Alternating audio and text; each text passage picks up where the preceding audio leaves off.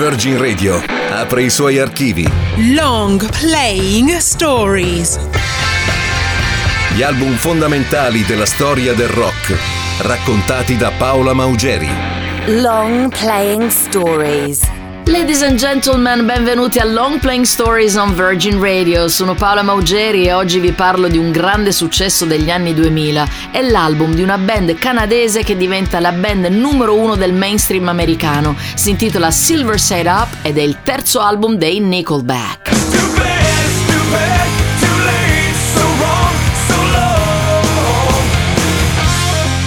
La storia è questa. I Nickelback hanno iniziato come cover band metalliche delle Zeppelin con un nome alquanto bizzarro e cioè Village Idiots. Poi si sono trasferiti a Vancouver in cerca dell'occasione giusta.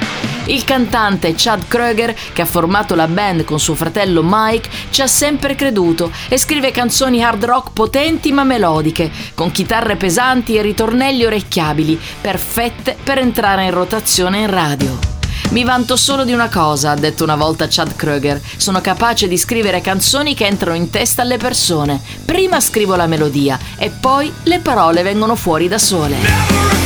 La corsa verso il successo dei Nickelback è un progetto studiato nei minimi dettagli. Nel 1996 escono con l'album The Carb, poi un discografico della Roadrunner Record vola da Los Angeles a Vancouver per vederli suonare. Gli fa subito un contratto e la band esce con The State. E infine, come ha raccontato Chad Kroeger, ho iniziato a studiare attentamente ogni canzone, ogni accordo, ogni strofa delle canzoni che passavano in radio e mi sono chiesto, ma perché queste canzoni funzionano?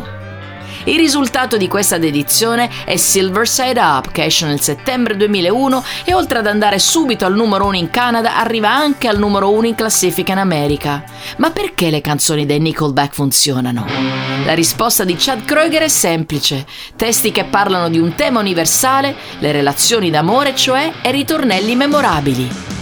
Chad Kroeger ha già una canzone così. L'ha scritta in meno di un'ora pensando ad un litigio con la sua fidanzata. Arriva in studio con il demo pronto e chiede alla band di registrarlo subito. Ed è un successo pazzesco. Numero uno in America e nella top 5 di molti paesi europei. Diventa anche la canzone più passata in radio negli Stati Uniti dal 2001 al 2009. Si intitola How You Remind Me e questi sono i Nickelback. Never made it as a wise man. I couldn't cut it as a poor man stealing. Tired of living like a blind man. I'm sick aside without a sense of feeling. And this is how you remind me. This is how